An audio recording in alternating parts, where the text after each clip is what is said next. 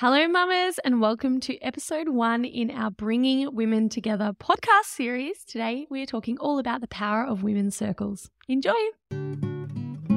Hey, mama, I'm sending you wonderful pregnancy vibes. It's time for you to guide you through. Let's take some time for you. It's pregnancy with Physio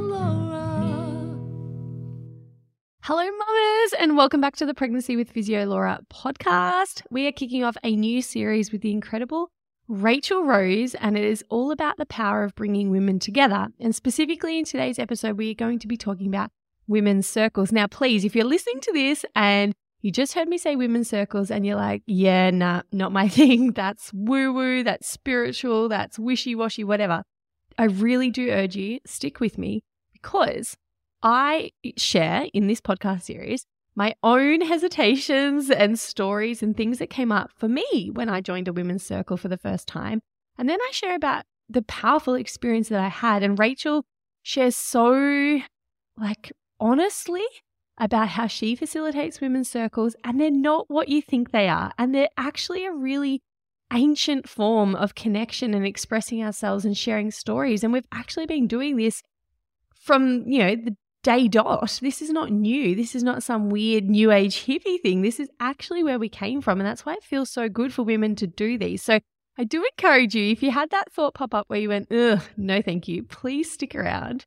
Now, the reason I want to get Rachael on to talk about this is that I've been following on Instagram for a while. She is so refreshingly honest and very funny. I find her quite humorous in how she talks about these big topics about postpartum and you know, like bringing women together in circle and practicing ancient traditions and wisdom of femininity and motherhood. And she's just really, really honest. And I think she's wonderful to follow. If you want to find her, you can find her at the underscore Rachael underscore Rose. And she is a mother, mentor, and community maker. She facilitates women's circles, creates courses, and hosts another epic podcast called Together. And her mission is to support women through life and motherhood and business transitions. And I've got her on the podcast for three episodes. So today's episode is all about the power of women's circles. Episode two is all about the postpartum village and really setting yourself up for success in that postpartum period. And the third episode is about how we can all give less F's in life, motherhood, and business. So I encourage you to subscribe to the Pregnancy with Physio Laura podcast so that you do not miss out on these three epic episodes. But without further ado, let's jump straight into this episode and let's talk about power of women's circles. Enjoy. Okay, welcome to the podcast, Rachael. I am so excited to have you here. I've been a long time stalker of your social media pages. I think since you shared your birth story. And like I was saying to you before we started recording, I find your honesty so refreshing. And I think everybody listening to this podcast, if you haven't heard of Rachael before, you're going to walk away from this going, oh, she's so normal. She's so honest and she's so refreshing. And she just tells it like it is. And I think there's so many wonderful topics we're going to cover today that everyone's really going to relate to. So thank you so much for joining us. Thank you, Laura. I'm excited. Now we're going to kick off with probably your main shtick. So you bring women together. You've done it in a variety of different ways. You hold circles, you've got online programs, you've got so many different areas in your life where you do this. But I want to mm. know what you think about the power of bringing women together and what in all of the ways you facilitate this. And what was initially the driving force and the motivation for you to start to bring women together? I'll start there. When I became pregnant at 26, I had moved from Sydney to Wollongong and we didn't know anyone. And I had moved from working in an office with 30 women. We would go out after work. We felt really close. They I called them my friends. They weren't just colleagues. And so I had this beautiful connection every day with women. And then I moved in such a pivotal moment of my life and I was sick with hyperemesis. So I was basically bedbound, housebound for most of my pregnancy. And where I usually would have been looking and seeking for friendships and going out there, I just didn't have the energy or the capacity to do that. So when I had my baby at 27, I looked around and I didn't know anyone, and I didn't have anyone who was in the same season or stage of life as me. I didn't know any other mothers, and I was really lonely.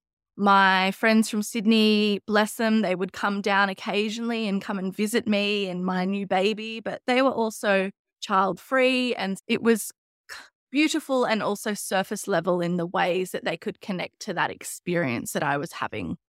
So I was desperate for friendship. I just felt the isolation so keenly. It felt really wrong to be at home alone with a baby for hours and hours a day.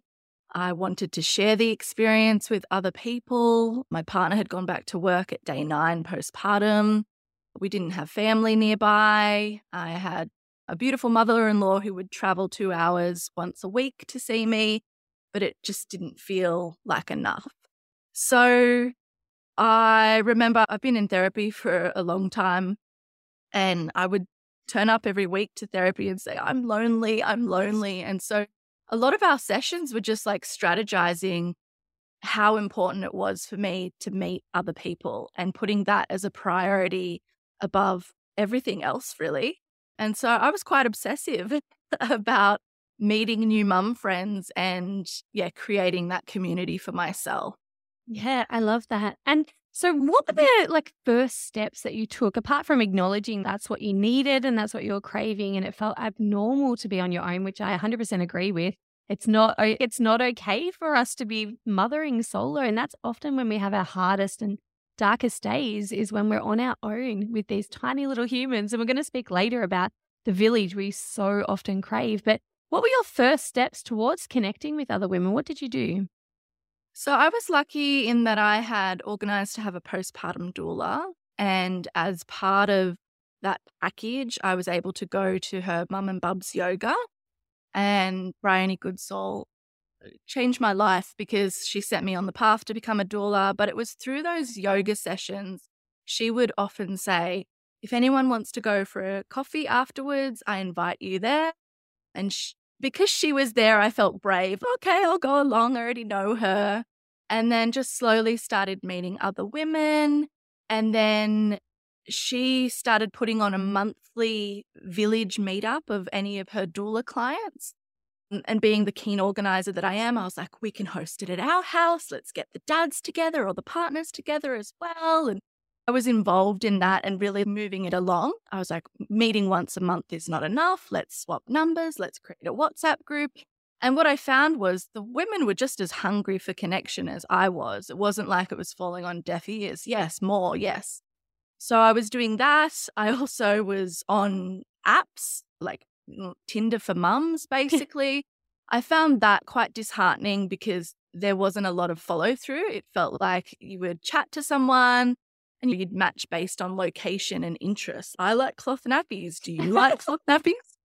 There's someone three kilometers away that likes cloth nappies. And so then we chat, and then I'd suggest meeting up, and then it would fall through, and I'd feel like I was getting ghosted. So I was like, okay, that's not the right avenue for me. I'll try something else. Then there was Mama Tribe happening at the time. It's not around in that same form, but that was like a Facebook group that would have meetups. So I put my hand up to be the coordinator of Wollongong. And then I organized some meetups and nobody came. Mm. And so I had to deal with the fallout of, oh, like I've been stood up, I've organized to be here, nobody wants to come. So I had like great experiences and some not so great experiences. But in the end, I was just determined to find my people that it didn't really matter. I did go to the standard whatever you call it, child health nurse mothers groups. I didn't last long there. I just found the conversations as facilitated by the child health nurse were not aligned with my parenting. There was a lot of talk about sleep training and really early on in baby's life. And so I thought, oh, it's not just about finding other mothers with the exact same age baby as me. It also has to be like there has to be shared values and depth to connection here. So, yeah, there's some of the things that I started, but I've done many things over the last six years to meet other women. And I think what you just said then is probably a big reason why women don't put themselves out there when they are feeling isolated and alone is that sense of rejection and that failure. And I know myself, like I did a little cringe on the inside when you said that no one showed up. Like you went to all this effort.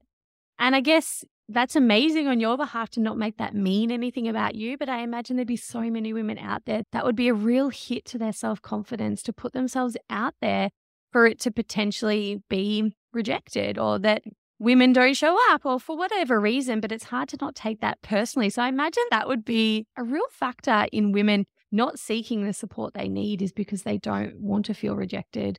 So, Mm. how did you work through that? Or have you always just been some unicorn of a person that doesn't really care whether people turn up to your meetups or not? Oh, I totally took it personally. And I messaged my partner and I was crying and it felt awful at the time. I've got six years bet- between when that happened and there's no sting in it now. I can laugh about it now. But I was at a play center with a four month old baby. You can't then just like play. She was sleeping in the carrier. So I was just looking around, being like, oh, I'm uh, sticking out here. I think I just dusted myself off and went for a walk. And yeah, I complained and felt frustrated and probably brought it to my next therapy session. but then it was like, okay, if this is not working, what else is out there? And so then I found Australian Breastfeeding Association meetings and I got involved as a volunteer there because that meant like I would have that commitment to go along and hmm. it meant I could talk to the other breastfeeding counselors. I signed up to do the ABA training so that I could, yeah, be involved with other like minded women. And Hmm. yeah, it's the rejection piece. I think it's a very normal and natural part of being a human. It is, it, we're hardwired to feel like we belong and to be a part of a group. And when you're not experiencing that, it hurts. But Mm. I knew that there were people out there. I just hadn't found them yet. So Yeah. it was, okay, what next? I love that. And I really like that you said as well, it's not just about having any friend with the same age child, because you need relationships that nourish you and that fill you up and that make you feel better, not worse or drained. And you want to feel energetic after you've seen someone. So I think it's really important to be like really discerning, I guess, with making sure that you are spending time with people that really do fill you up and that it's okay if you go, you know what, these probably aren't my people, but I'll keep searching. I imagine that a lot of people just go, oh, these are local mums. I guess I just have to stick Mhm. around, even if I'm not really vibing each other. But I think if you just keep searching, I really admire that about you is that you just kept trying. You just kept signing up to things. You kept facilitating things. You kept coordinating things. I love friends like you. I'm not really that personality. I'm more of a, hey, let's all do this, but someone else please organize. So I really appreciate friends like you who are like, let's create a WhatsApp group. Let's do this every Tuesday. Let's get organized about this. And I think that's really cool for women to hear that you got to put a bit of effort in as well. Like this stuff doesn't always just fall on your lap. If you're feeling isolated or alone, sometimes you have to put yourself out there. It won't just magically come to you either. So I'm curious to know, Rachael, from your first experience of postpartum where you were isolated and alone, and yes, you had your doula, but for the most part, it doesn't sound like you had too much of a community.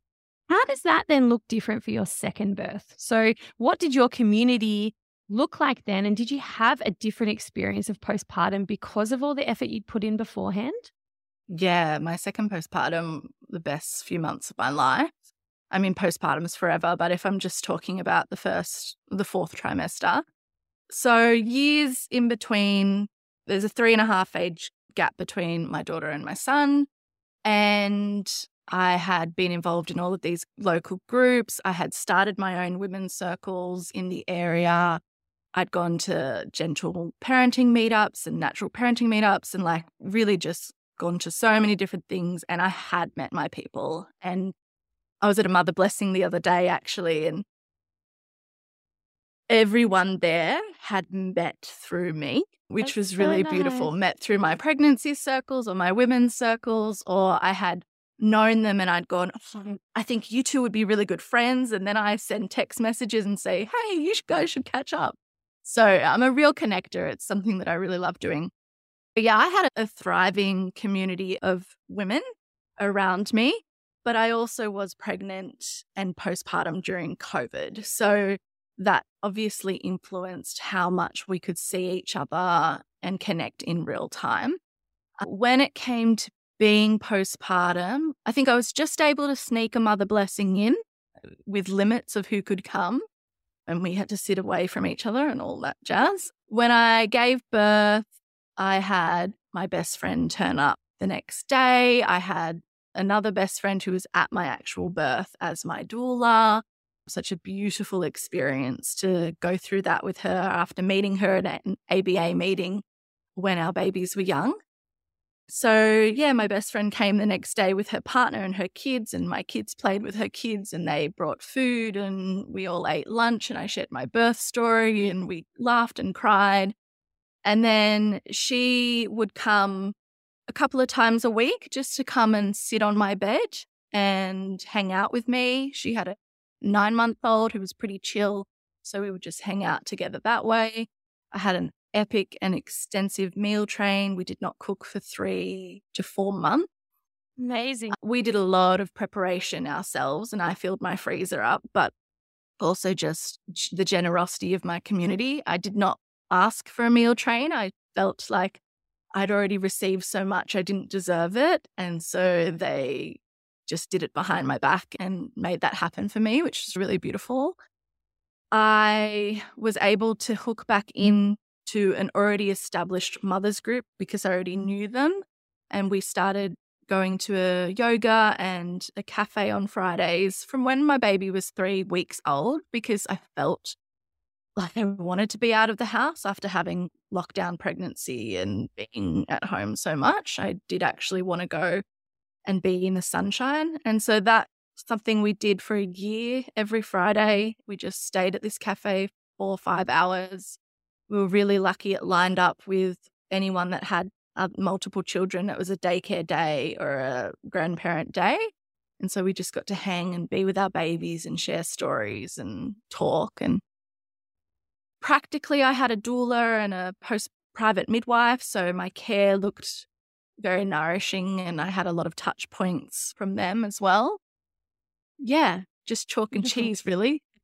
It sounds like it. But again, kudos to you because it sounds like it was directly from all the efforts you'd put in the meantime to create this community for yourself and to connect with women. And it didn't just happen that way. Like you really put yourself out there to create these beautiful friendships. And I can just hear in the way you describe it how nourishing that version of motherhood was for you compared to the first time round, being on your own, being isolated. So nice. Like being mm. outside with friends, like you said, storytelling, like the power in women coming together is so humongous, so mm. huge and so cathartic. And it just, it's really cup filling for women. So you mentioned that you started women's circles during that period in between I'm curious to know how you came to that and what your driving force was to start that. Was it because of your own experience with your first postpartum? Mm, so, if I trace my experience back with women's circles, it's before I had children. I was in an eating disorder recovery program. And at the time, it wasn't labeled as a circle, but with all of my understanding of circle principles, that's what it was. So we would meet three times a week of an evening, and we were working with this book called Eating in the Light of the Moon, which is all about women's mythology and storytelling and folklore and women's sexuality and relationship with their body and living in the patriarchy. Like I didn't understand, I was doing this really deep work at the time, but it was life changing. And that experience of we would come together and we would share and we weren't given advice we would just deeply listen to and had the space to talk and it was around a topic that i held a lot of shame because i had binge eating disorder and i felt like before that i could never even utter those words out loud and then i was in this room sitting in circle with these other women they're telling me their stories about binge eating or their stories with anorexia or bulimia. And I related to everyone. And I felt my story was in everyone else's stories. And I just, I felt the shame melt away from my body. And it was the beginning of really reconnecting with myself and my body and understanding why I had come to have an eating disorder. So I guess that was the seed that was planted, just having that depth of understanding and storytelling with other women and how meaningful that was. And then I jumped around. I had other addictions. And I used to go to meetings, and AA meetings are basically a form of a circle as well. You sit around in a circle, you have delegated time to speak and listen. There's rituals involved. It just so happens that they're cross sex. So you have men and women in those spaces. Again, I didn't really know that's what I was doing, but with the lens of perspective and hindsight, I can see that. And so when I was then a mother, I was really craving those kinds of spaces. I loved catching up at ABA meetings where there's a theme around breastfeeding, but I was still finding a lot of conversations were quite surface level, or it would be like, How are you going? Oh, yeah, I'm fine. I'm tired. Yeah. And I was like, Okay, but does anyone else feel like their life is totally transformed and they don't know who they are anymore? And are you having sex with your partner? Because I'm not having sex with my partner. And what does your vagina look like? And do you have a prolapse? Can we talk? I just wanted to talk about so much more than what was happening in just the conversations in the park. So I remembered those experiences through my recovery and addiction programs. And I was like, oh, if I could just bring a, that in without the heaviness, without it being like we're there because we're trying to fix or heal something that's broken. And then I was introduced to Jane Hardwicke Collins' work as well in my pregnancy and had the privilege of sitting in a number of circles with her. Her shamanic dimensions of pregnancy workshop made such a huge impact on how I prepared for my next birth and the mm-hmm. spiritual side of seeing birth as a rite of passage. And so, really, a lot of my work has been influenced by Jane, and I always want to pay homage to her. And then doing that with friends who we were just testing the waters. Oh, should we go to this thing and just see what it's like? And then we would have these experiences together, and then the conversations in between those experiences would just explode with mm. their richness. And so, yeah, I started pregnancy circles and mother circles. And later I did general circles for anyone that wanted to come, but I really wanted to focus on let's talk about what nobody else is talking about when it comes to pregnancy. Like, I don't want to hear that you love every moment because I know that's not true. So, what are the moments that you don't like about being pregnant? What are you finding challenging? And then gathering women together and just seeing that mm. it affected them emotionally. They felt like they were freer to express themselves. They felt like they could share these stories in a safe, contained space and really just getting quite addicted to the processes of women's circles and rituals. Yeah, I love all of this so much. And I know there'll be a lot of women listening who probably have never heard of a women's circle before mm. or have no understanding of what it is. So, how would you describe a women's circle to somebody who's never heard of it before? I'll describe my women's circles because really what I teach and what I know to be true is that there are a thousand different ways that you could run a women's circle. And it's really going to depend on the facilitator's values and inspiration and all of that kind of stuff. My women's circles are predominantly focused on connection and storytelling. I do have elements of spirituality in them, but I'm not dogmatic and they're not religious based. It's more earth based spirituality. So connecting to the seasons and cycles of life. And that doesn't need to sound hoity toity or too esoteric. It's okay, we're in autumn right now. How does being in autumn make your body feel? What is happening around you in the plant and animal life? We are supposed to naturally slow down in autumn and winter. So I bring those elements in just so we can reconnect to the natural world because so many women are not honoring what's going on outside and then what's going inside in terms of their own inner cycles of their menstrual cycle or where they are in child rearing years and that kind of thing. So I bring aspects of those in. I bring rituals in to the degree that I feel that group will feel comfortable with it. And a ritual is really just we might come in and we'll sit down and we'll all breathe together just to get centered and grounded. So we shake off like leaving kids behind and plying them off our legs so we can get out the door. We breathe together, we connect together.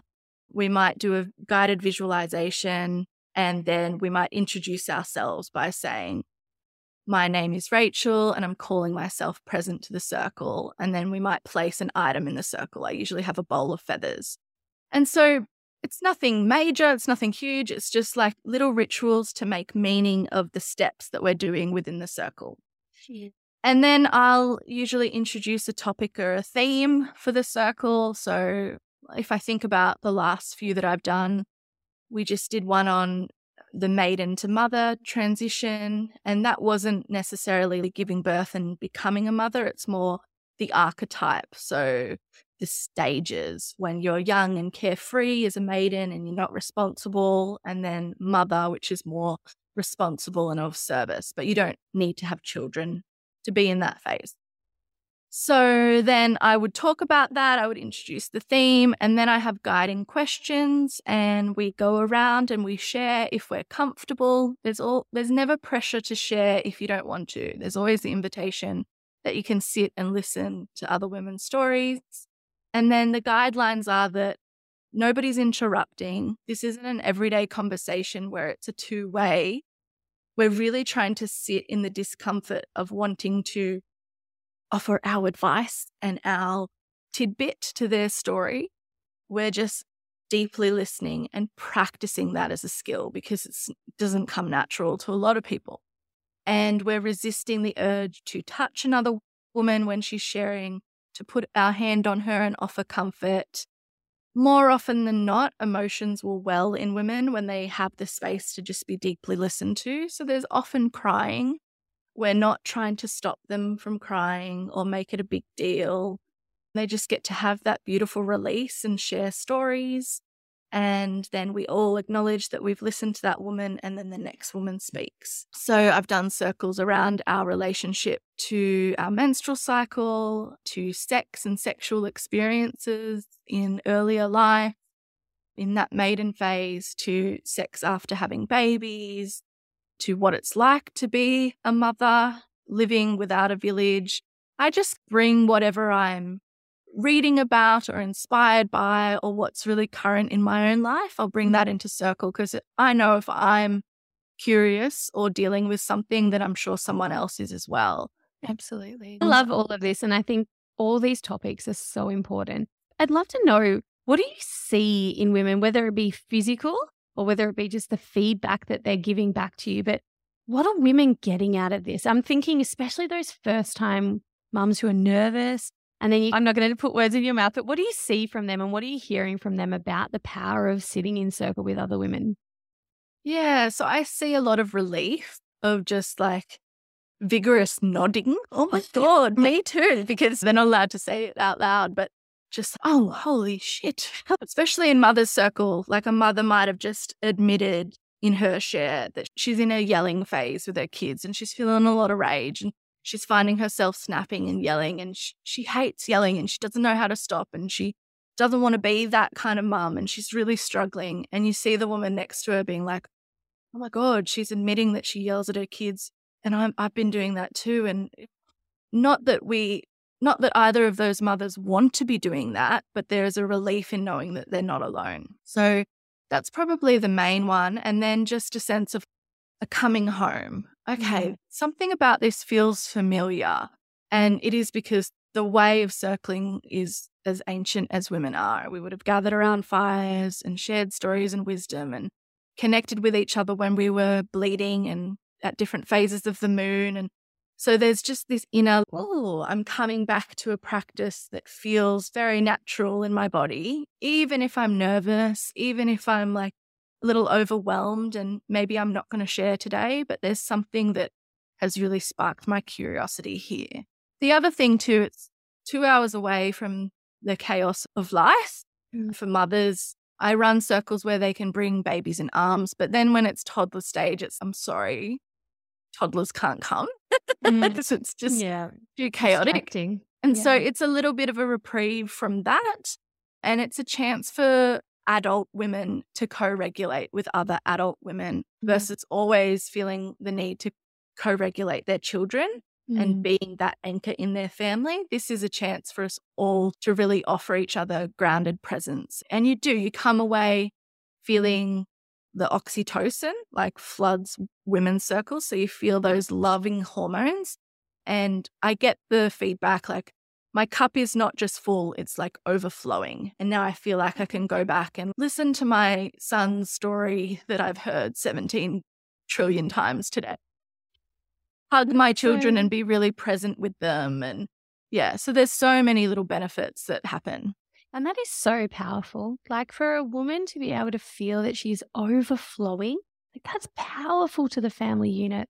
For a mm. mum to spend two hours, that's such a short amount of time, really truly filling her cup up. Like I think there's such a, I guess, a whirlwind of self care at the moment. And so often I know women are feed, feeding back to me that they think self care looks like massages on their own or solo trips. And all of that is amazing. And there's definitely time for solo times. And trust me, I love solo time as much as the next person. But there's something for the power of connecting and coming together in a group setting that can be just as, if not more, fulfilling for women to be able to share and release. And when you were saying like how women are feeding back to you, I could see like your shoulders drop and it was like you were exhaling. And it's, I can imagine these women sitting in circle and just going, Oh, I needed to get that out of me. I needed to share that. I didn't realize how much I needed to talk about this. And we live in a world of technology and social media. And if we're not connecting with women in real life, it can feel very much like you're the only mum yelling at your kids right now because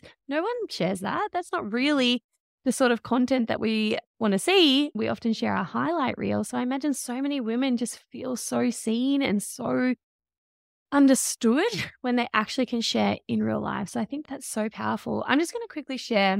I had my own experience of Women's Circle. I'm certainly not seasoned like you are, Rachael, but I remember, because I know a lot of women will feel this way. I remember being so unbelievably nervous to attend my first women's circle. And I'm not normally like that. I'm a fairly confident, yeah, I'll turn up and chit chat to people and smiley and whatnot. And I had full blown butterflies in my stomach because I didn't know what to expect. And I thought there was a lot of, I laugh because in hindsight, I can see how silly it was, but I know women will feel this. I thought there was a lot of rules and things I needed to know prior to this women's like, what if I didn't know enough about the moon or astrology? Or what if I didn't understand the words they were using? I thought it was going to be this really big spiritual practice, and everyone's going to be like, she's the newbie spiritual girl. She doesn't know what we're talking about. And then I'd do something totally embarrassing or wrong, and they'd cast me out. So mm they were my hesitations, but I was like, whatever, I'm a grown woman. I'm going to turn up and I don't ever have to see these women again. And I must admit, there were times where I was like, I don't know what to do. I don't really understand that word she just used. I don't really know where the moon is in the cycle right now. And I think I'm going to make a fool of myself. But what I did is I just spoke, and it was a circle where you speak uninterrupted and people listen. And this was a room of strangers that I'd never met before. And what was profound to me, two things. One, speaking to a room of strangers is so cathartic to me anyway. Speaking to women who don't know you, who have no preconceived notion of you, who are not judging you through a lens of your past experiences and how they know you. They're just judging you and seeing you for how you show up on that day. That's really fascinating. I don't think we ever really have that opportunity to be totally fresh. And so I found that amazing. And then not interrupting people, like you were saying in your circles, that is profound because you notice how often you want to feedback or, like you said, comfort someone. And that obviously feels very natural, but there's something even more powerful for sitting back and just witnessing someone and holding space for someone and not needing, like knowing that they've got this without you needing to step in and help them or needing to step in and give them feedback. And that was really challenging, but really profound. And it was really interesting how uncomfortable I personally felt sharing without hearing anyone give me feedback because I was waiting. I was like, someone tell me if I'm on track or give me some advice or tell me what you think. And it was really interesting then what came out of my mouth when I wasn't interrupted. And I was like, wow, obviously all these things were on my mind. And I wouldn't have got them out if we have had had have had a conversation because it would have been steered in a totally different direction. So I found that so, so, profound. And that was the main take home when I got home is wow, I need to really hold space for people to just talk because I interrupt far too often. And I really just enjoy being able to speak so openly and so honestly to people I've never even met before. So, for anyone else who's listening who's, oh, I don't know if I'm going to do a women's circle wrong, it's no such thing. It really is such a non judgmental, beautiful space holding place. And I've gone on to do other women's circles which have slightly different slants. Like you said, it depends on the facilitator and it depends on like the rituals and themes and topics that they're talking about. But for the most part, I found it really profound and really incredible. And to see women crying and to know that these women like haven't had a chance to share like they share anywhere else, it's so cathartic and so healing. So I highly recommend them. Mm-hmm. So speaking, Rachael, to those women who were like me on my first women's circle, what do you find is the main theme from women. What are their hesitations? Why don't they want to join these women's circle? What are they scared about? Mm. So I get a high percentage of first timers to my circles. And I think that is because of the way that I share on social media and talk about circles and try to demystify elements of them. I don't know anything about astrology. I'm not going to, apart from the fact I'm a Virgo, that's like a sum total of what I know and I'm learning just as much as other women. I'm reclaiming this information just as much as other women. So I do get a lot of first timers, which is awesome. I like to make a joke at the beginning who's here at their first women's circle? Raise your hand. I see, I'm like, okay, all right, you're going to get naked first. And I just see them like, hello, I'm just kidding. Don't do that here. But, but I have had women tell me that they have been looking and thinking about joining my circles for two years before they come wow. to their first one. And it's just, oh, I don't know, there's something, it's A, being really vulnerable and brave and thinking, am I going to have to spill my guts out and share all this stuff I don't want to? No, you don't. But B, there is lots of confusing layers to female friendships that may have happened in school wounds around bullying and gossiping and not feeling safe with other women. There's also just the outer layer of living in a patriarchal culture where the female is not the preferred. And so we might have aligned with men and been a tomboy and had boyfriends and not wanted to be with the girls and all of those kind of stereotypes and associations about who we can be and what our interests can be and that kind of thing.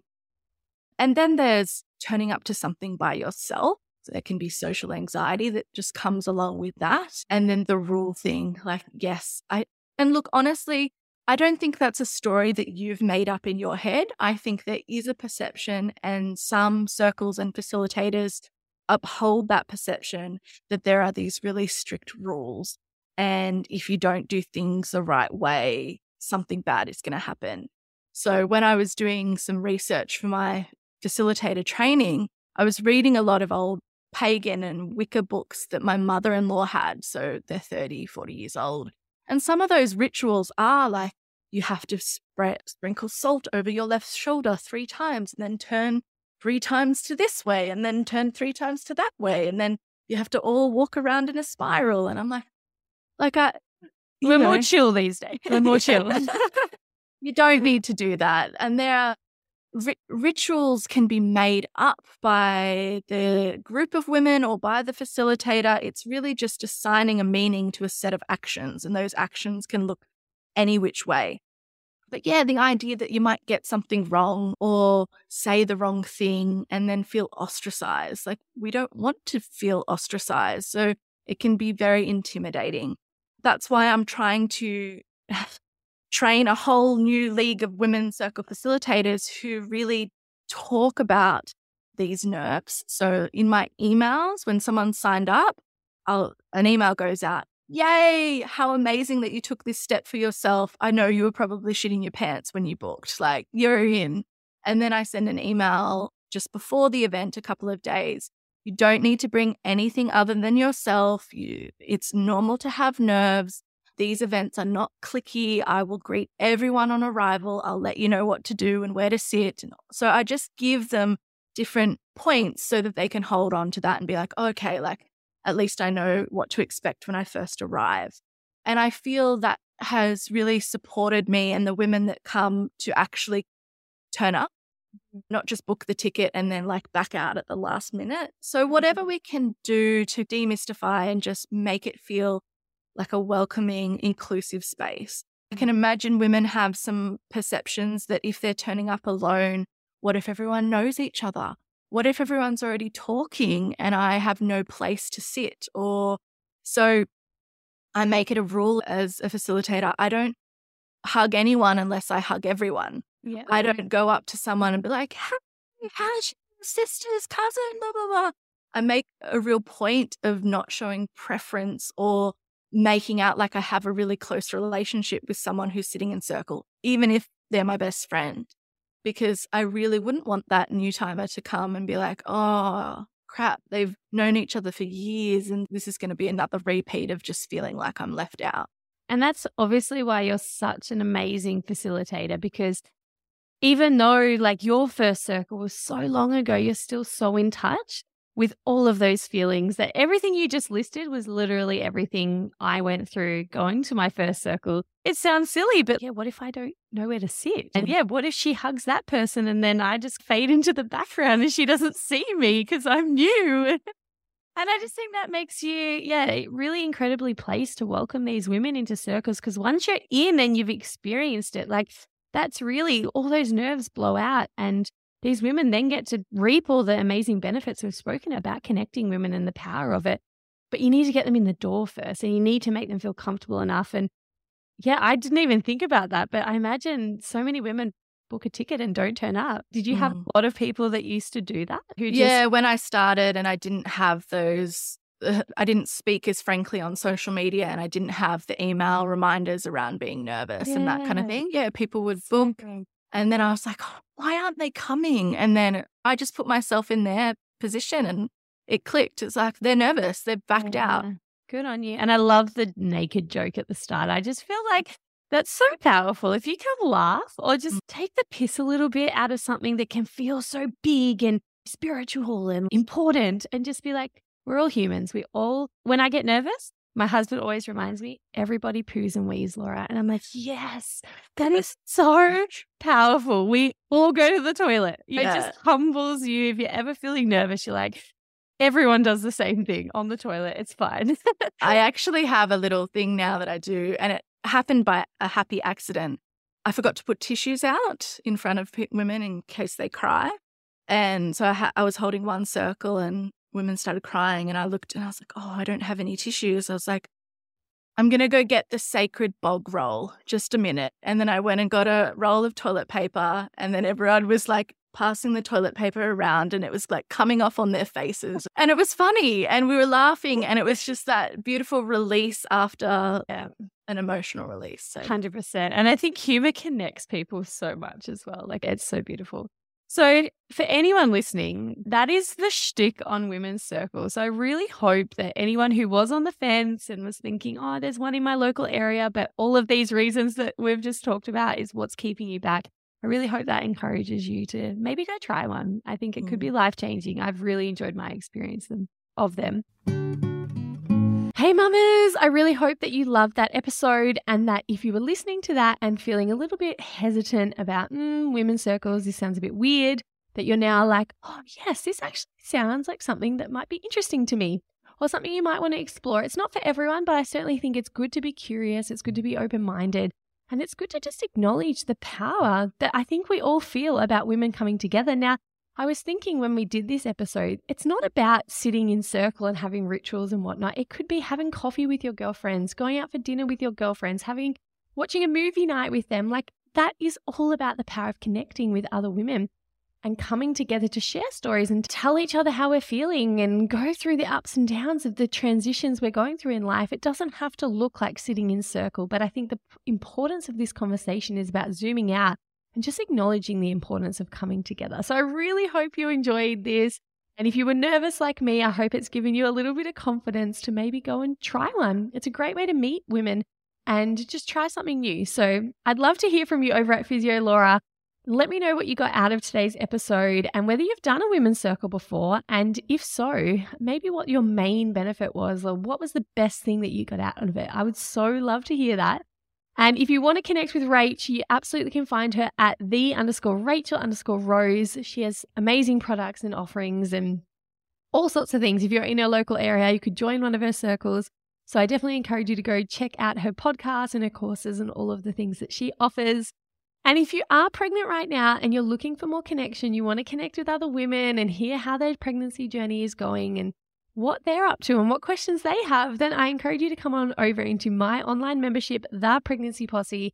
We have weekly Q&As, we have a whole library of resources to help you through your entire pregnancy journey. We have weekly workouts and we have our community forum, and that's where you can really help connect with other women, see who's due in the same month as you, ask questions that, you know, you may not feel confident asking other people. You feel in a safe space with other pregnant women and me facilitating it all. So I really encourage you if that sounds like something you're interested in to go to thepregnancyposse.com to check it out and make sure you subscribe to the Pregnancy with Physio Laura podcast because we have episode 2 in this Bringing Women Together podcast series coming out next week and that is all about the village and creating this really beautiful postpartum support for us all. So definitely don't miss that one. Have a wonderful week, ladies, and I'll see you soon.